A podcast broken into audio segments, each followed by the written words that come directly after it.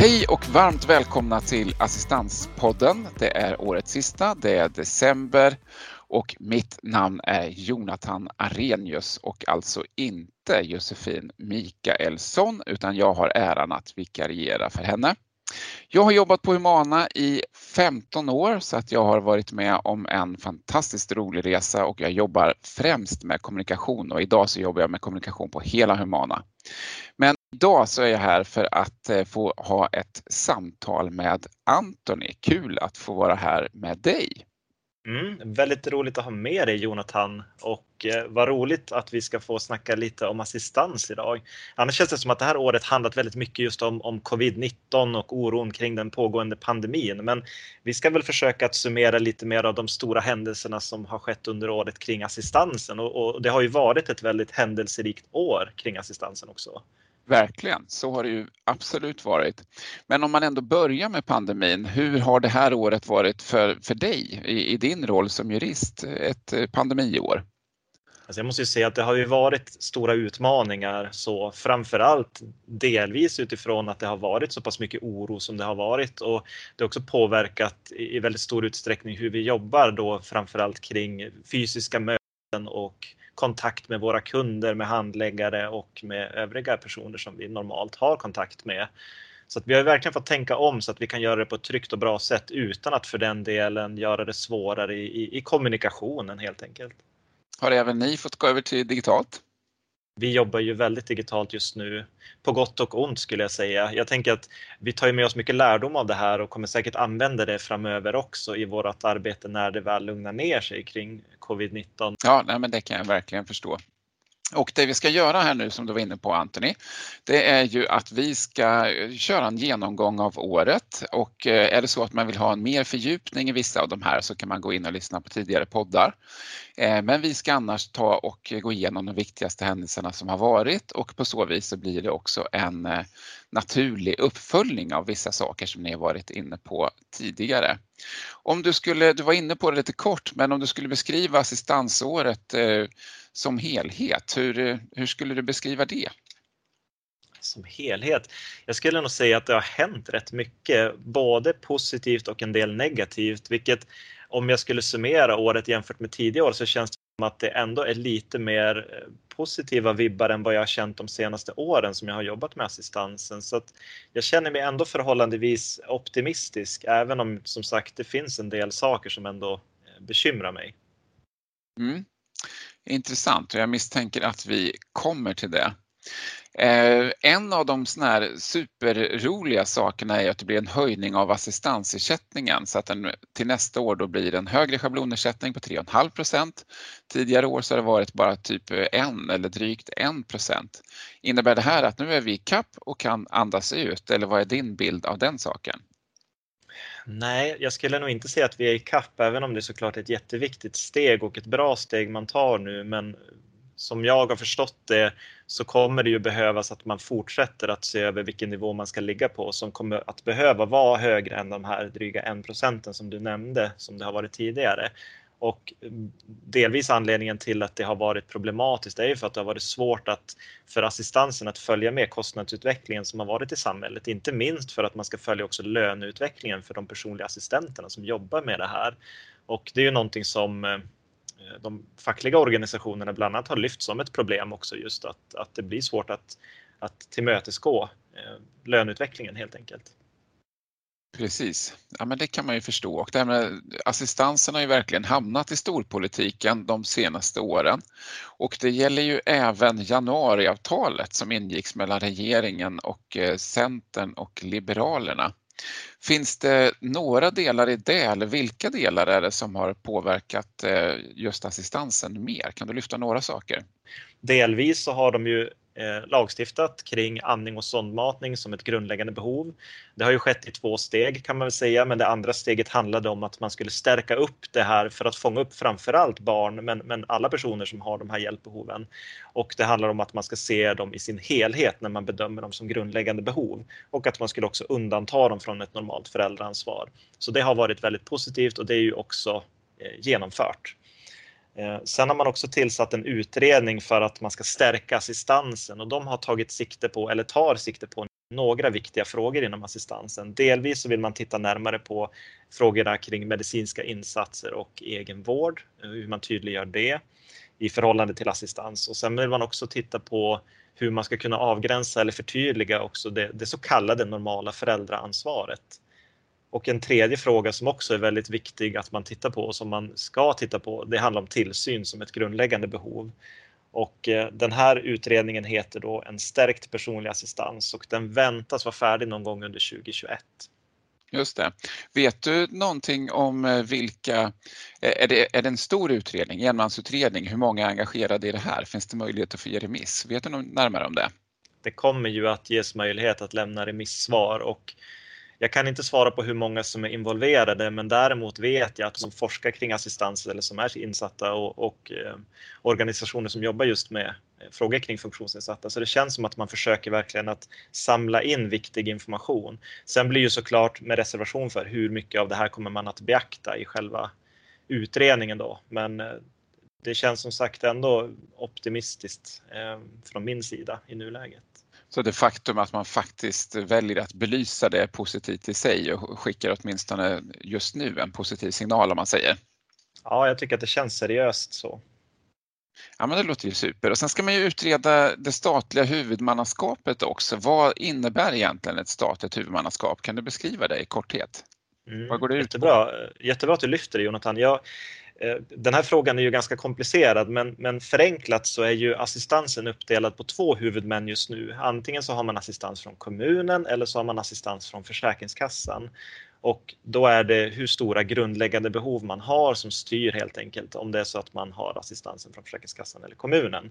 Och tanken med att man ska lägga över hela ansvaret på en huvudman det är, handlar om att man ska få eh, en, en tydlighet, en, en rättssäkerhet, att man ska få en, en, likvärdighet i hur man bedömer det här och att man ska också kunna veta lite grann hur, hur det fungerar. Så, och just, just nu problemen som man bland annat lyfter det är att delvis så skiljer det mellan hur staten bedömer rätten till assistans och hur kommunerna bedömer rätten till assistans.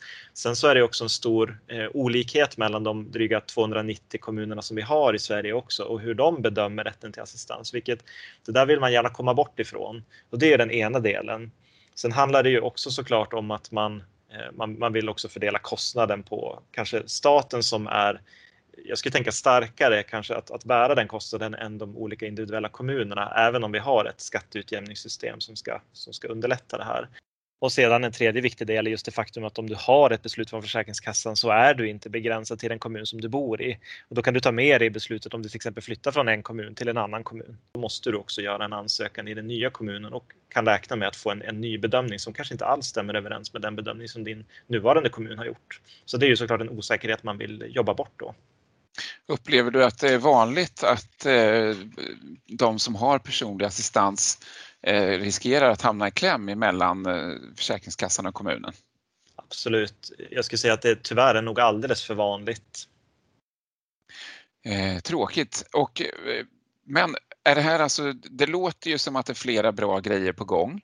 Eh, skulle du säga att det här, för att någonstans så kan man tänka att ja, men det är snart val på nytt, det är alltid på gång mot nya val. Är det här någonting man vill på riktigt eller är det bara plakatpolitik och fina ord?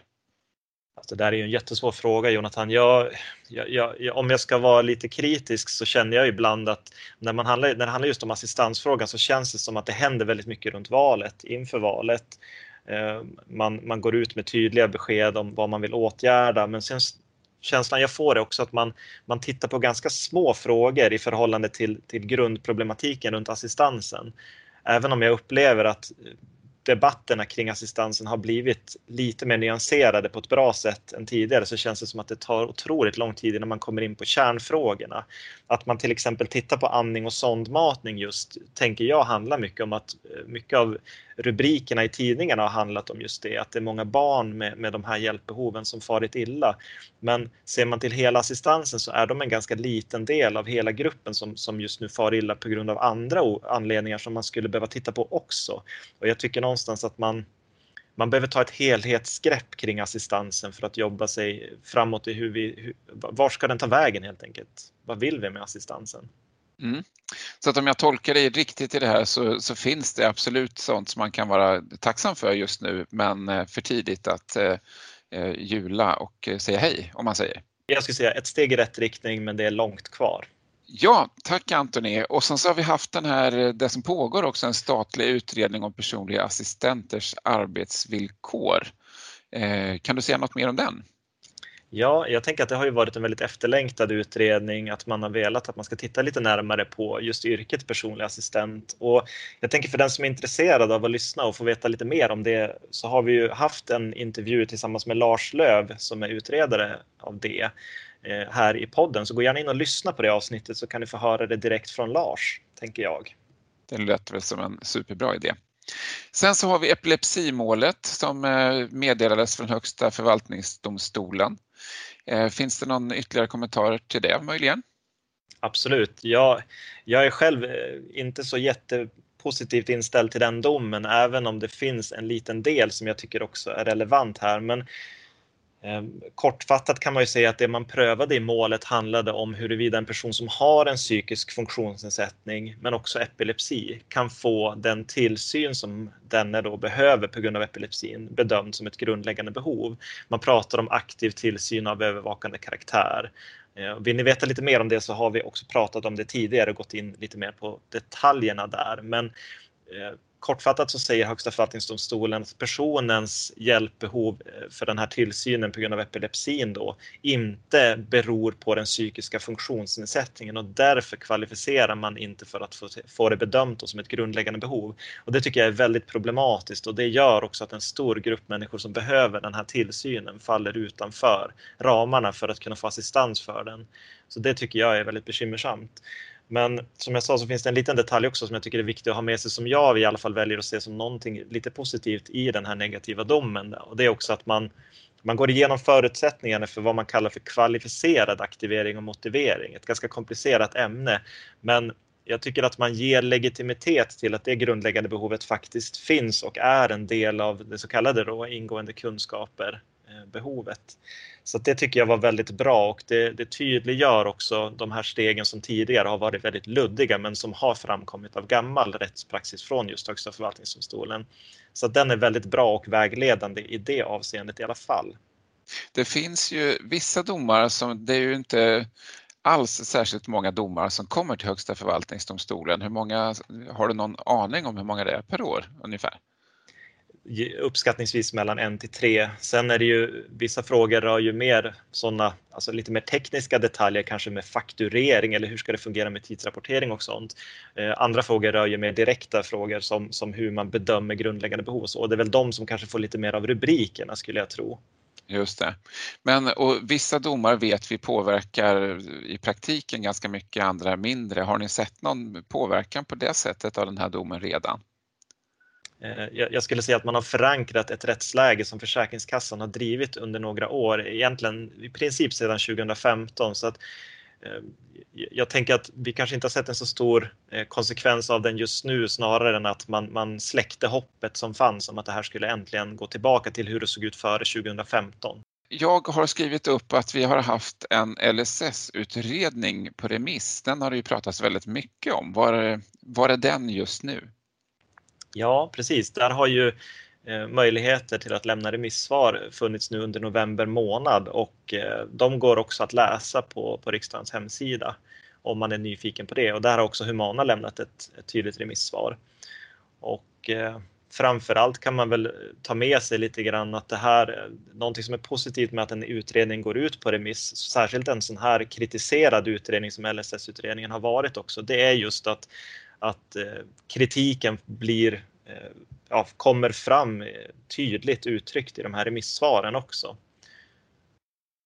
Om du skulle sammanfatta kritiken mot utredningen eh, kort, vad, vad går den ut på? Ja, ska jag säga det väldigt kort så innebär det väl i princip, skulle den här utredningen gå igenom i, i det förslagsform som den varit så då skulle det innebära dödsstöten för en stor del av assistansen vilket sätt? Det handlar ju mycket om att många förslagen eh, menar på att man ska bryta ut delar av det som är assistans idag och ersätta det med, med kommunala insatser som i vissa delar är mer eller mindre samma sak som assistans men kallar det någonting annat och med mer eh, ansvar eller eh, möjlighet för kommunen att bestämma åt den enskilde. Och i andra avseenden handlar det om att tydligt avgränsa och begränsa hur mycket assistans man kan få. Till exempel med schablonbedömningen att de övriga behoven ska, ska rymmas inom 15 timmar per vecka. Så att, eh, det är en tydlig markering om att man ville minska kostnaderna och öka kommunernas inflytande. Så du som eh, pratar mycket med folk där ute i landet, eh, hur stor är oron för att den här faktiskt skulle bli verklighet? Från början när den kom var det ju total panik vågar jag väl ändå säga. Sen var det ju väldigt bra att man från politikernas håll tydligt och tidigt gick ut och sa att det här kommer aldrig att ske. Eh, men, men absolut, den oron hänger kvar idag och vi får ju fortfarande frågor ibland. Vad, vad händer med LSS-utredningen? Och ibland så hör man också från kanske kommunernas håll att, att man, man går i tankar om att det här kan, kan mycket väl ändå bli av. Så jag tror att det råder fortfarande osäkerhet till stor del vad som ska hända med det här. Och finns det någon, eh, något besked om när det, nästa steg i det här kommer att tas? Vet du det? Nej, det kan jag inte svara på i dagsläget. När vi spelar in det här så är det inte bestämt ännu vad jag vet. Men däremot så har man ju nu möjlighet att titta på remissvaren för att se om man vill gå vidare i något avseende eh, med något förslag. Vad skulle du säga utifrån att eh, vi på Humana träffar ganska många personer som har personlig assistans, som söker personlig assistans. Kan du se någon trend, någonting som har varit genomgående för året som ligger bakom? Ja, bara typisk för 2020 utan den har ju varit flerårig skulle jag säga. Men vi märker ju att det är fortsatt svårt att ansöka om assistans och beviljas det idag. Och det ser man ju också på de siffror och den statistik som bland annat Försäkringskassan publicerar. Att det är, det är många som får avslag idag. Och vi märker också att det finns en hel del oro kring att, att våga ansöka om assistans just på grund av det vi märker ju även att myndigheterna är ju fortsatt restriktiva i bedömningarna och, och, att man hänvisar till den domstolspraxis som kommer framförallt från Högsta förvaltningsdomstolen som vi ser ju tydliga konsekvenser av. Till exempel som i epilepsimålet och även förra årets sminkningsmål där man då eh, avgränsade personlig hygien till att det, det handlar om sådana moment som, som syftar till att göra personen ren helt enkelt. Just det. Och är det någon, någon händelse eller någon person så som du känner att du själv har blivit lite mer personligt berörd av? Jag tänker bland annat på en familj som jag har hjälpt under året där barnet i familjen har en svår och omfattande funktionsnedsättning som jag tänker uppfyller alla förutsättningar för att få assistans. Men trots det så har familjen under hela processen varit väldigt oroliga och inställda på att det kommer att bli ett avslag. Eh, och det tror jag är effekten av att många familjer i de här situationerna måste kämpa för att alls få det stöd som de behöver. Och att det har blivit så vanligt också att den som ansöker om personlig assistans idag får ett avslag helt enkelt jag personligen känner att det, det, det är otroligt olyckligt och jag, och jag, blir väldigt berörd att, att det ska vara på det viset. Alltså för den som har behov av assistans och som också uppfyller kraven som finns för att få assistans borde aldrig behöva känna den här oron att kommer jag få den hjälp som jag behöver? Så det, det tycker jag, det, det känns på något sätt väldigt mycket i hjärtat. Klarar du av att släppa det där när helgen kommer? En personlig fråga.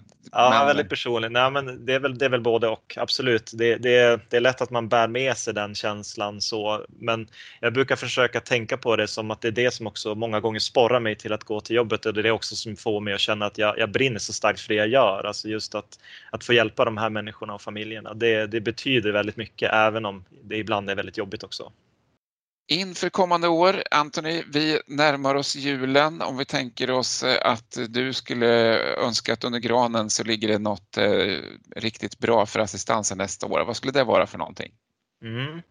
Om jag fick önska mig någonting så skulle det vara att man verkligen tar tillfället i akt nu att titta på hur man ska lösa assistansproblematiken i sin helhet. För nu, nu, är det ju en väldigt het fråga om att man vill förstatliga assistansen. Och då är det också viktigt att man tittar på förutsättningarna för att bevilja assistans. För som det ser ut just nu så skulle det vara en katastrof om det var så att man bara lägger över ansvaret på staten men inte ändrar själva prövningen av hur man beviljar assistans idag. För de kraven som har ställts och som har försvårats genom åren på grund av den rättspraxis som har kommit från domstolarna, den behöver man verkligen se över och, och rätta till. Det lät som en väldigt bra genomtänkt önskan tycker jag. Och eh, apropå julen, eh, hur ser det ut själv? Får du någon ledighet? Eh, ja, det får jag nog, även om det blir några dagars jobb däremellan skulle jag tro. Mm. Toppen! Tack så jättemycket Antoni för att eh, jag fick vara med och eh, hänga lite i Assistanspodden. Eh, jag tänker att du får ta och önska alla lyssnare god jul, för det gör nog du bäst, tänker jag. Tack själv Jonathan, kul att du har fått vara med. Och tack alla ni som har lyssnat. Jag vill passa på att önska er en god jul och ett gott nytt år och vill tacka för att ni har följt oss under året. Är det så att ni vill komma i kontakt med Assistanspodden så kan ni mejla till assistanspodden humana.se och gå gärna in och följ oss på Instagram där ni hittar oss på Humana eller gå in på vår hemsida humana.se. Tack för att ni har lyssnat. Tack så mycket.